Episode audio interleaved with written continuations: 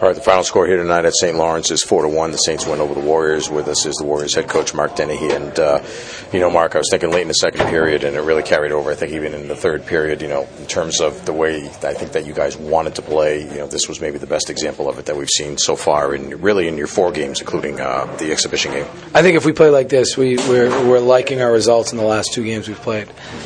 St. Lawrence is an excellent team, deep team. They're older. They're really strong. They do a heck of a job of protecting the puck and also protecting their net. But I thought our guys played really hard. I thought we stuck with it. We didn't get down when we got down by a goal. We kept going. Obviously, the power play goal there to make it 2-0 stung a little bit.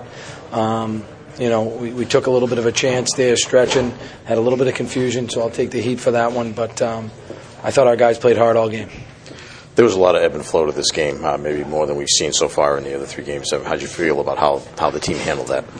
I thought we were good. I thought we were positive on the bench. I thought that we stuck with it. We had some big blocks, big kills, big hits. We did a lot of good things. There's some plays that we have to stick with, and we've got some things to work on, especially down low at both ends of the ice, down low in the defensive zone. I know that third goal guy gets walked off the wall, and we don't rotate, and then we got to do a better job down low offensively as well. But I thought we had some guys play good. I thought most of our guys played hard, and it's about process. We got better tonight. The goal that you guys got, even though it made it 3-1, ended up a 4-1 final. And how important does it end up being in the grand scheme of things with this weekend, do you think? Well, I thought our power play moved the puck better. We had some looks. We still need to shoot the puck more. We need to be ready to shoot the puck. We need to be ready to attack the net. But, it's good to get a power play goal, and it's a really nice patience by Johnny Kovacevic there to kind of, and to push to his forehand, which is rare, and get the shot through. So. Their goalie played well. He made some nice saves, as did Drew. Drew was excellent tonight. Yeah. I thought Drew was really good tonight. Their defensemen are probably the best defensemen we've faced so far this year. When you look at the way that you guys came out, especially to start the game, that seemed like the best start that you guys have had so far, too.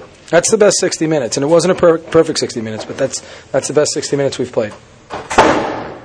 All right, so you guys come back. You got Colgate next week and homecoming weekend. Thoughts on Colgate? They'll be a good team. They'll be well coached. Donnie Vaughn's a class act. We're going to have to play as hard as we played tonight to have some success. We've got a really tough schedule.